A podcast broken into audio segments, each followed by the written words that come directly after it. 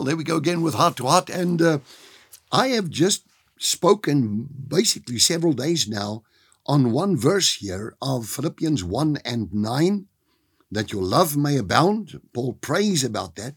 And I pray that for you today also. More and more displaying itself in greater depth and in real knowledge and in practical insight. Now, the practical insight, practical, making this book a practice. I spoke about spiritual maturity.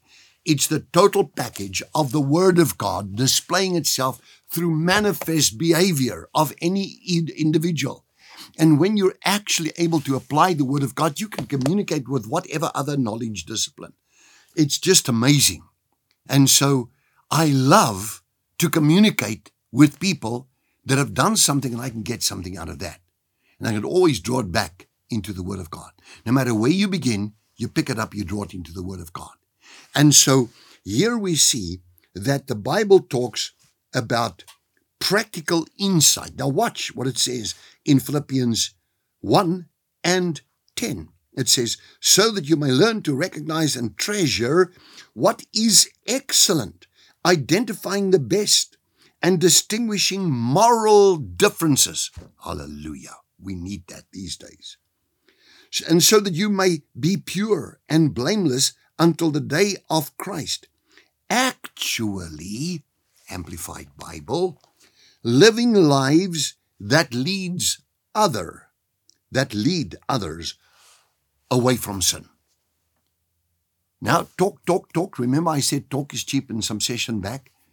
But I greet you in the name above all names, the name of Jesus Christ.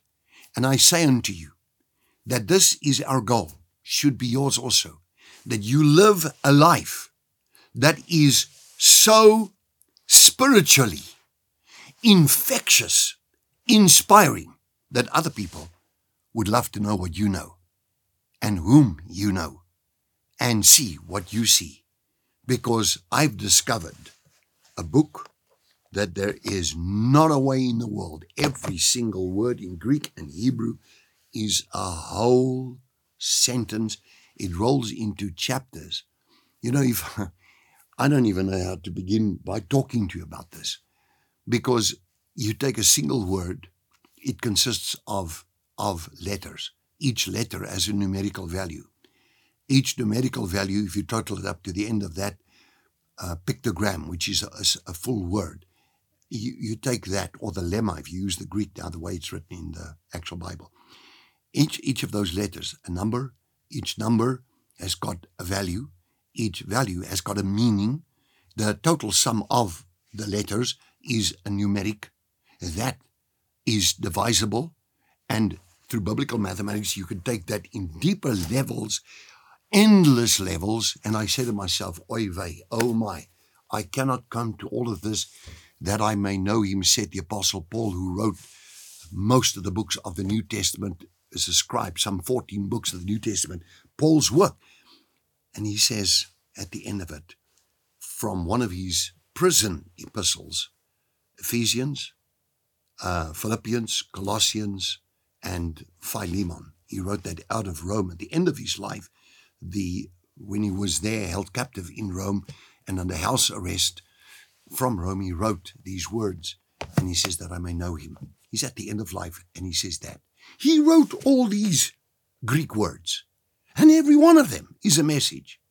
And here I am, and I'm looking at it. What we're trying to figure out the Greek and the Hebrew and everything, and the construct of the sentence, and whether it is where's the emphasis, and what words are the words to focus, which are the key vowels and consonants in the Hebrew, consonants you know, you say to yourself, Lord, I will never get to the end of this. And I look at people that are incapable of displaying any knowledge of Christ through their lives and through their manifest behavior that you inspire people to love God and to know Him. God bless you. May you become other people's inspiration to serve Jesus. Amen.